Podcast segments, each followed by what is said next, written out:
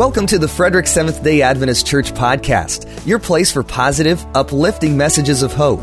You can learn more about us at fredericksdachurch.org. Now here's Robert Quintana with part six of the Divine Trifecta. I'd like to read a little story that I stumbled upon a few years ago. And it starts off by saying the whole town had gathered in the courthouse for the trial the prosecuting attorney called his first witness, an elderly woman, to the stand.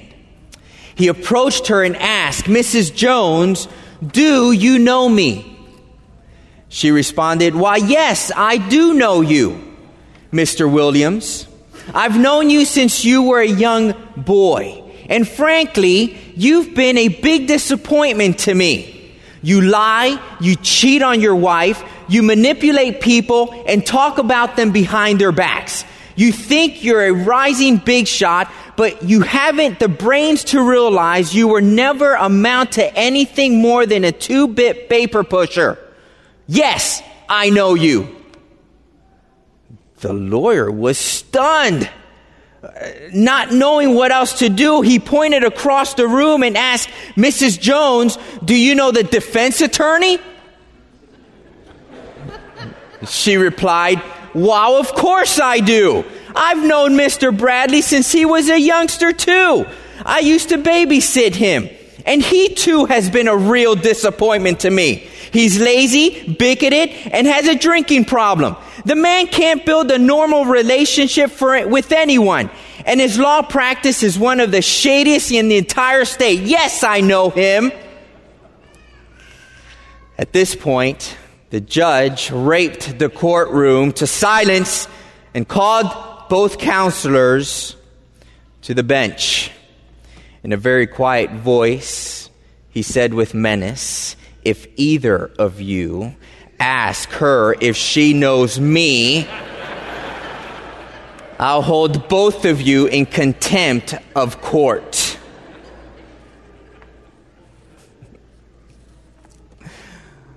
I wonder what Mrs. Jones would say about you. I don't need to think very hard or very long to know what Mrs. Jones would say about me. The truth is, we're all sinners. The truth is, we've all fallen short of the glory of God. The truth is that the Bible tells us that even our righteous deeds are like filthy rags we are all sinners. There is an awesome line in a movie entitled Amazing Grace where he's asked a question and he says, I don't know much. There's only two things that I know in life. One is that I am a great sinner and that Christ is a great Savior. We're all sinners. We've all fallen short. Every one of us has sin in our lives. Some are secret. Some we are so ashamed of that we would never dare share with anyone. Some are known. Our spouses know what those sins are right? Our children know what those sins are. Some of the sin in our lives is secret, some of the sin in our lives is known to the community. But the truth is that we're all sinners. We all come here today from all different walks of life. Uh, some of us had a privileged home, privileged upbringing according to this world's standards. We, we had it all, and some of us grew up struggling day after day, week after week to make ends meet.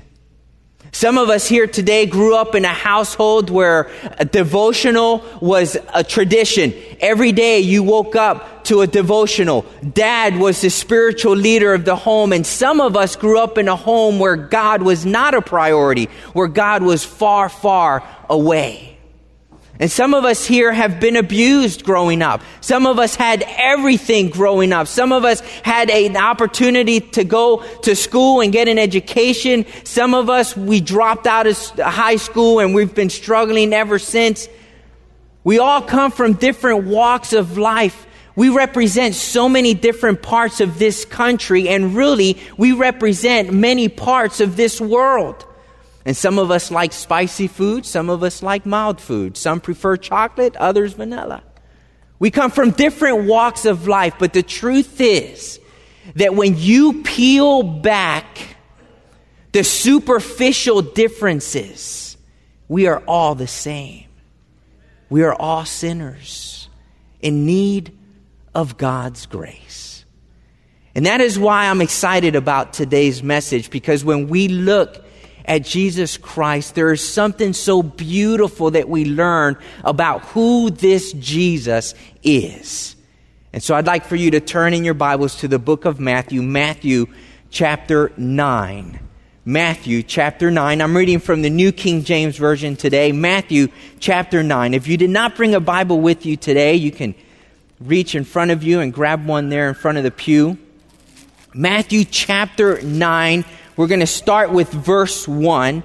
Matthew chapter 9, verse 1.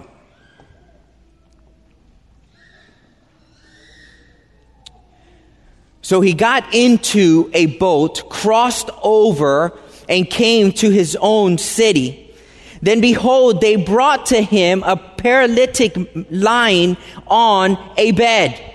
When Jesus saw their faith, he said to the paralytic, now, let me just remind you, Mark and Luke gives us a little more detail as to what's going on. You may not have put two and two together yet, but this is a story of when Jesus was in the house and the house was all crowded with people and the four friends are bringing their friend, the paralytic, lying in bed, and they can't get into the house. Does this ring a bell? Do you remember this? And so there wasn't any way into the house, and so they went up and onto the roof, and they took pieces off the roof, and then they lowered him down. Maybe you remember the story now. Matthew chapter 9 here, it says that Jesus crossed over and came to his own city, and behold, they brought to him a paralytic lying on a bed when Jesus saw their faith. I like that. Because a lot of times in Scripture, Jesus says, Your faith has made you well.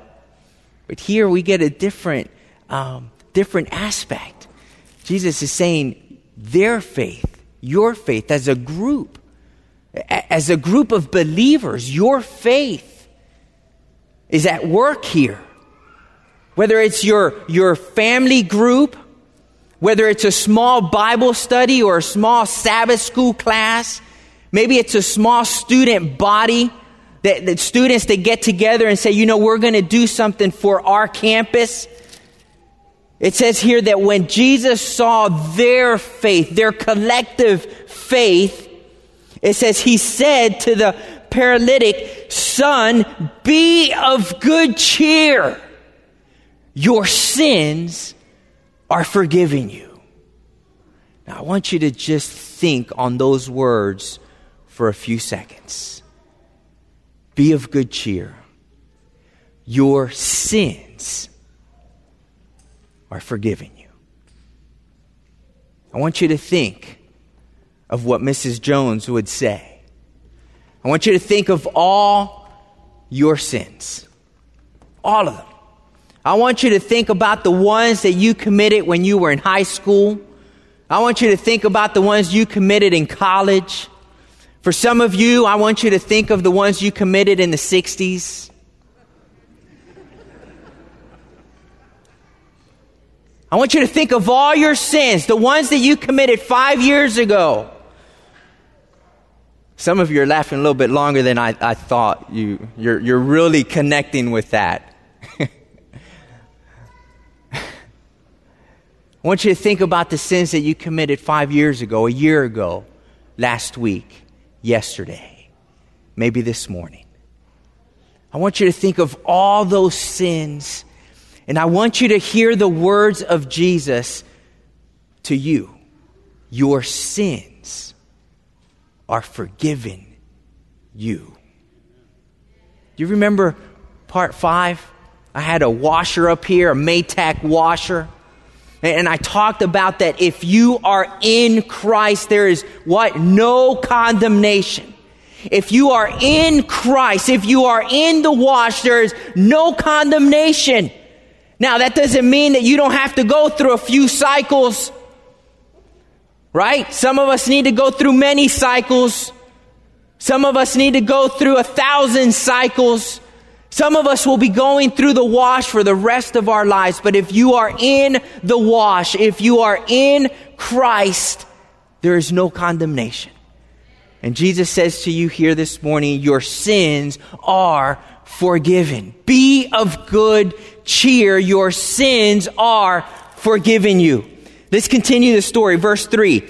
And at once, some of the scribes said within themselves, This man blasphemies. Who does he think he is?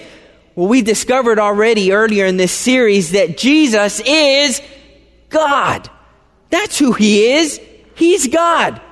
But the scribes, the Pharisees, they were up in arms. Who does he think he is? Does he not know that only God has the power, that only God has the authority to forgive sins? How dare he put himself in the place of God? But there they were, in the very presence of God himself. This man blasphemes. Verse 4 But Jesus, knowing their thoughts, said, Why do you think evil in your hearts? For which is easier to say, Your sins are forgiven you, or to say, Arise and walk? Now, much easier to say your sins are forgiven because there's no way of proving that that person's sins have been forgiven. Right? I can say, Ivan, your sins are forgiven. There's no way of proving it. But if I walk up to a paralytic man or a blind man or someone who can't walk or someone that can't speak and I say to that person, arise and walk, uh oh, now something needs to happen. Either the eyes need to open, the mouth needs to start speaking, or that crippled man needs to get up and walk. And so he sets him up. He puts the Pharisees and the scribes there up against the wall and he asks them this question What's easier? To say that your sins are forgiven or to say, Arise and walk? I can't help but to think that there might have been some of those scribes, Pharisees there, thinking to themselves, What do we say? Because if we say, Arise and walk, and he heals this man, we lose all credibility. The Bible doesn't say if they responded or not. I don't know how long between verse um, 5 and 6. It could have been an awkward minute, two minutes. Jesus might have just continued on. For which is easier, verse 5? to say your sins are forgiven you or to say arise and walk. But that you may know, Jesus says, but that you may know that the Son of Man has power on earth to forgive sins. Then he said to the paralytic, arise, take up your bed and go to your house. And guess what happens? Verse 7 And he arose and departed to his house. Now, when the multitude saw it, they marveled and glorified God who had given such power to men. Did you catch it? Did you see what I want you to know about Jesus here today? Did you see that? Did you see it there in verse 6?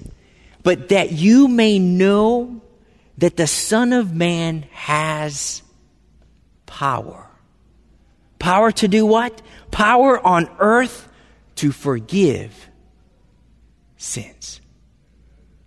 I want you to think about what Mrs. Jones would say about you. I want you to think about all those sins in your life. And I want you to understand here today that Jesus Christ has the power, He has the authority, He has the right to forgive you of your sins. Now, that doesn't mean that there isn't stuff in our lives that still needs tweaking. That doesn't mean that we're not going to struggle. That doesn't mean that we're not going to have our ups and downs and that we're going to struggle. That doesn't mean that we're going to be perfect. What it does mean is that you are justified of your sins. If you are in Christ, there is no condemnation for those sins. You are forgiven. You are set free. You are cleansed. I'd like for you to turn in your Bibles to First John. Let's, let's try and, and, and put some meat on this message. First John chapter 1. Uh, many of you have read this passage uh, many times before. And we're going to just read a few verses before and a couple of verses after what we traditionally read, because I think it really adds a lot uh, to the passage. Look, look what's happened. I, I turn to this to this passage so much that, that I've worn out the page and it's falling off. And so I need to do a little Bible repair here. And I just want to share with you this really works. If you're struggling with this, like if you have a page that kind of falls off like this, um, what you can do is get some scotch tape and just line it up, just put it down the middle, and then crease it. And it works. It really does. You can prolong the life of your Bible this way. All right? But uh, here we are. 1 John chapter 1, starting with verse 5. 1 John chapter 1, starting with verse 5. This is what it says This is the message which we have heard from him and declare to you that God is light and in him is no darkness. Now, it's a little bit up in the air as to who John is referring to here. Some say that it's God the Father. Others say that it's God the Son. We really don't know. It can go either way. Now, I'm going to tell you my thoughts, my idea. All right? I kind of lean towards God the Son. And the reason why I lean towards God the Son is because John wrote First John. John also wrote the Gospel of John. And this is what he starts off the Gospel of John with. In the beginning was the Word, and the Word was with God, and the Word was God. All things were made through him, and without him nothing was made that was made. In him was life, and the life was the light of men. And it says here in verse 5, and the light shines in the darkness, and the darkness did not comprehend it. And so when we read in First John, starting with verse 5, it says, In this is the message which we have heard from him and declare to you that God is light and in him is no darkness at all. That's really the reason why I kind of lean towards thinking that it's God the Son, because he refers to Jesus in other parts of his work as that being Christ. Now, there's other parts in Scripture that refer to God as being light, consuming fire. So, either way, but it's nothing to get hung up on, because it's not the point of what we're getting to. Just thought I'd explain that to you. Verse 6 If we say that we have fellowship with him and walk in darkness, we lie and do not practice the truth. But if we walk in the light as he is in the light, we have fellowship with one another, and the blood of Jesus Christ, his son, cleanses us from 50% of our sin. You guys following along? You listening? You always got to check me. Always check what I say with the Word of God. All right, let me read it again. I'm, I apologize. It says here that the blood of Jesus Christ, His Son, cleanses us from 90% of our sin. Thank you, amen. From 99.9, the blood of Jesus Christ cleanses us from all sin a hundred percent all sin. My friends, that is good news.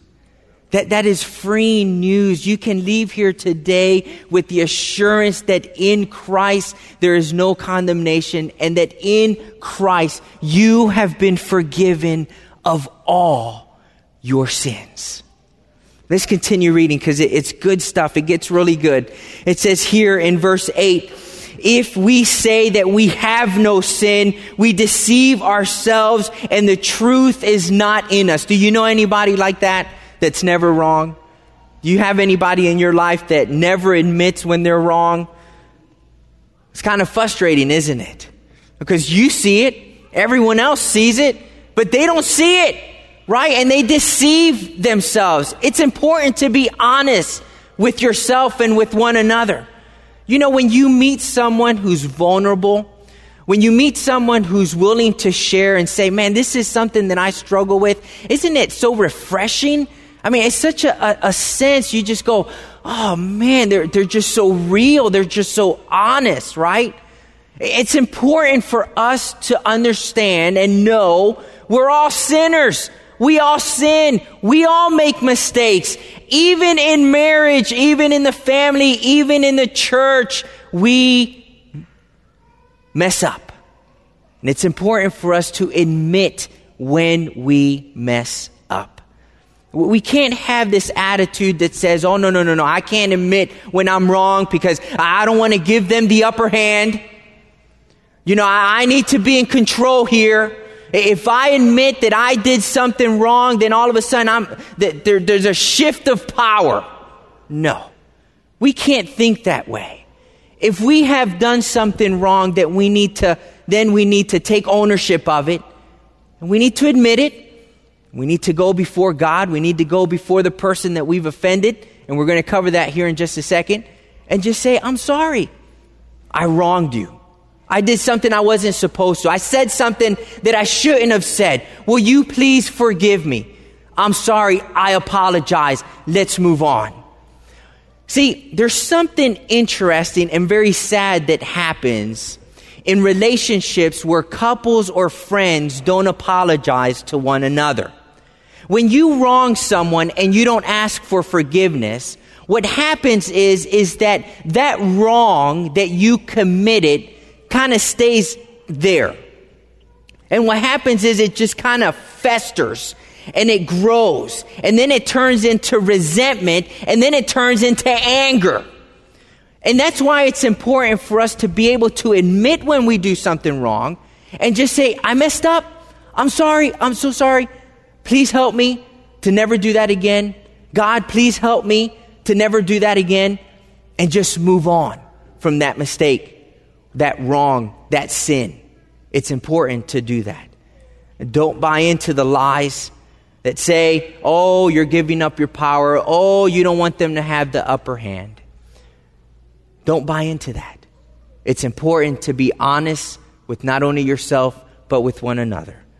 And here in verse 8, it says, if we say that we have no sin, we deceive ourselves and the truth is not in us. If we confess our sins, He is faithful and just to forgive us of our sins. And there it is again, to cleanse us from all unrighteousness. Now, folks, you need to understand how inclusive this is when he says here, if we confess our sins, you need to understand how inclusive this is of all kinds of sin. Known sin, acted on sin, sin that you did intentionally, sin that was unintentional, sin that you're unaware of. In other words, you don't need to leave this place here today and say, Oh my goodness, I need to start making a checklist of all the sins and make sure that I confess them in order so that I can get forgiveness for them. No, no, no, no. There are times when the Holy Spirit will convict you of a particular sin and you can go before God with that particular sin and you can name that sin by name before God and say, God, forgive me. I have sinned against you. Please forgive me. And you will receive forgiveness. You will receive a cleansing. But there are times in life where there are sins that happen that we're unaware of. And it's okay to go before God and say, God, I'm sure that I've sinned. I'm sure that I have done something that has offended you. I'm unaware of it. God, please forgive me for that. Did you know that when you look at the Old Testament sanctuary, and you will remember that the sanctuary was put in place for the people of Israel and even for us here today, really, to understand the sacrifice of Jesus Christ. It was put there for us to understand the enormity, the, the, the bigness, the awesomeness of what Christ did on the cross for us. And did you know that in the Old Testament, in the sanctuary service, there were different sacrifices required for different sins? And did you know that those sacrifices covered every sin imaginable? Every sin imaginable. There wasn't one sin too big or too small. There was a provision made for the forgiveness of every kind of sin. And you may be someone here today who's struggling. Has God really forgiven me for that? I mean, that was a pretty big sin. Or you may be struggling with a lifelong of sins. I remember when I met with that gentleman in the hospital who was dying. They'd only given him a few days to, to live and he was struggling and he said, Oh, God can't forgive me. I've done so much in my life. And, and that was my first hospital visit as a pastor ever. And I remember racking my brains and trying to figure out what do I say? What do I say? I took him to this verse and if you confess your sins, he will forgive you of your sins. So don't buy into the lie that Satan says, oh, that's a little too big for God to handle. Don't buy into the sin that, no, you've committed that sin way too many times. You really think God's going to forgive you again and again and again and again for that? No. Through Jesus Christ and through his sacrifice, there is a provision for every sin imaginable. And through him, we can find forgiveness. And this is what it says if we confess our sins, He is faithful, He is just to forgive us of our sins and to cleanse us from all unrighteousness. If we say that we have not sinned, we make Him a liar, and His word is not in us. My little children, these things I write to you so that you may not sin. And if anyone sin, we have an advocate a mediator, an intercessor with the Father, Jesus Christ, the righteous. So here you are in Christ. And in that relationship with Him, you find forgiveness for your sins. Your big sins, your little sins, your few sins, your many sins, you find forgiveness. You find justification for your sins. I think it's beautiful how John kind of alludes here to the whole process of justification versus sanctification. Because John understands that just because you give your life over to Christ once doesn't mean that it's all, all good from here on out. No, no, no. He says you will be forgiven and you need to understand that if you sin again, guess what? we have an advocate with the Father, an intercessor, a mediator, someone who's fighting on your behalf, someone who's presenting your case before the throne of God every day on your behalf to assure your eternal salvation. We have an advocate in Jesus Christ. And so he talks, kind of alludes to this whole process of, yeah, we're justified but we're also sanctified daily as we go before Him and we fall before Him on our knees and we say, God, please today help me to live the kind of life that you want me to live. A sinless life. Help me to live a, a perfect life. Help me to live out your purpose today. Kind of alludes to that here. We continue reading because we don't often read verse 2. We kind of always stop uh, with verse 1 there, chapter 2, verse 1. But verse 2 says, And he himself, that is Jesus Christ, is the propitiation for our sins. Now, what is that? Really? I mean, the first time I read that word, I was like, huh? Wait, I could hardly pronounce it. I can still hardly pronounce it. Propitiation, propitiation. What does that mean? Huh? Well, what in the world does that mean? I'm going to come back to that. Let's finish the verse. And he himself is the propitiation for our sins. Whatever that word means, it has to be a good word, right? Because we've been reading how he comes in between us and our sins and he cleanses us for our sins. So whatever it is, it must be good. And not for our only, ours only, but also for the whole world. So what does the word propitiation mean? This is what it means. And I'm going to try and kind of simplify it as best I can to try and, and, and have you grasp how beautiful this is. This is what this word means, is that he is the appeasement of our sins. And I'm going to use my word here. He satisfies the sin. Now let me explain that. What that means is, is that your sin, my sin, has a penalty. There's a penalty for your sin and my sin. What's that penalty? Death. All right? What this verse is telling us is, is that Jesus Christ fulfills or he appeases or he satisfies the debt that we have accrued. In other words, it is sufficient for God.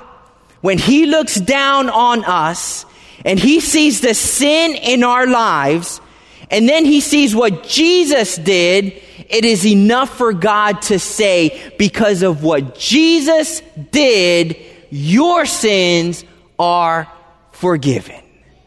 He pays the price. He prays, pays the price in full. So when we look at Jesus, we see in him not only a friend, not only a savior, not only a constant companion, we see someone who forgives. We see someone who is there, constant, by your side, helping you every step of the way. And when we sin, because we will, we come before God and we say, God, please forgive me. Christ, please forgive me. The Bible says that He is faithful, that He is just, and that He will forgive you. And that if you happen to sin again, guess what?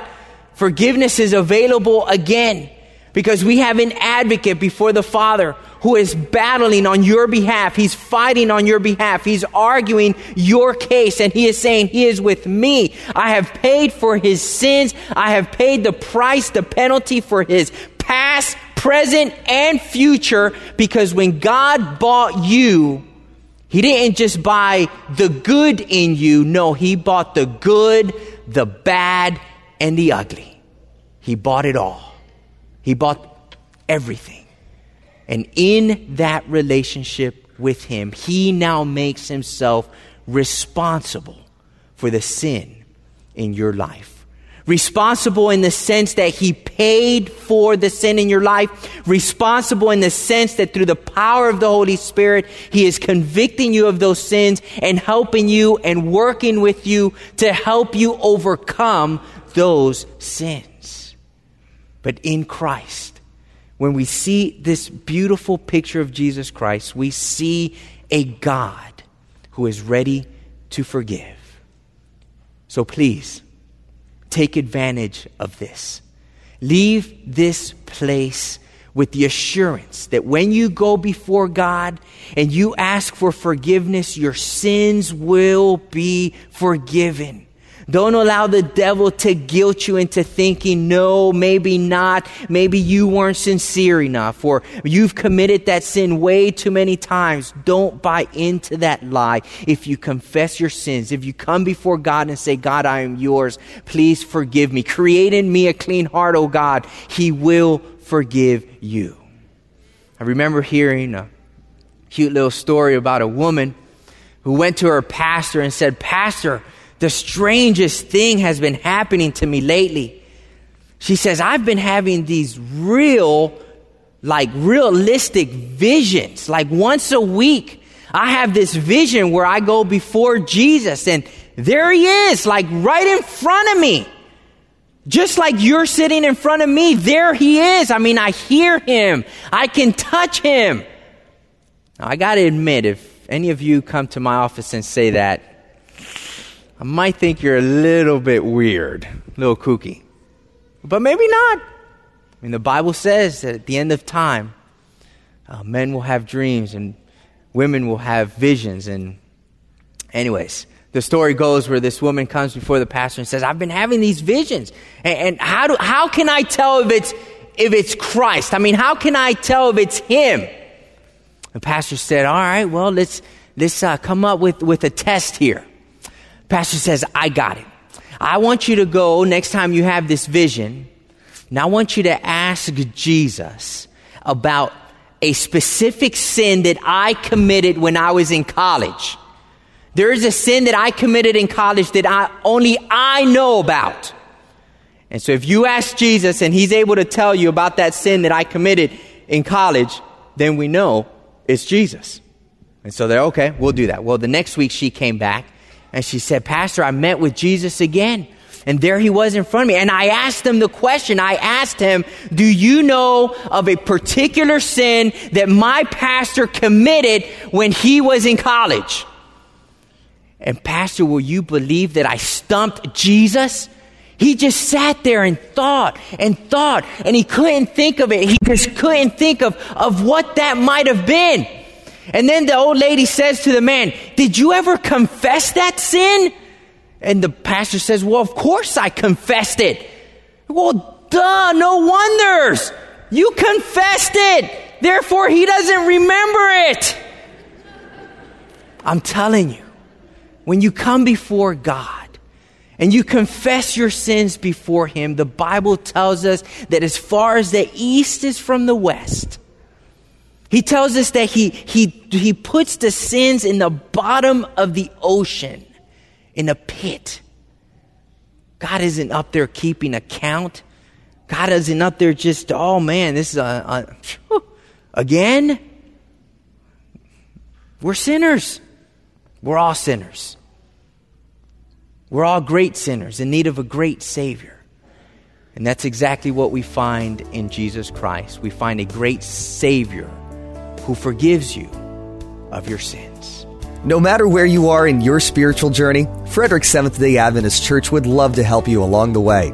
We are a family oriented, grace filled church serving the Frederick, Maryland area. You can learn more about us at fredericksdachurch.org. For more podcasts, click the sermon audio link.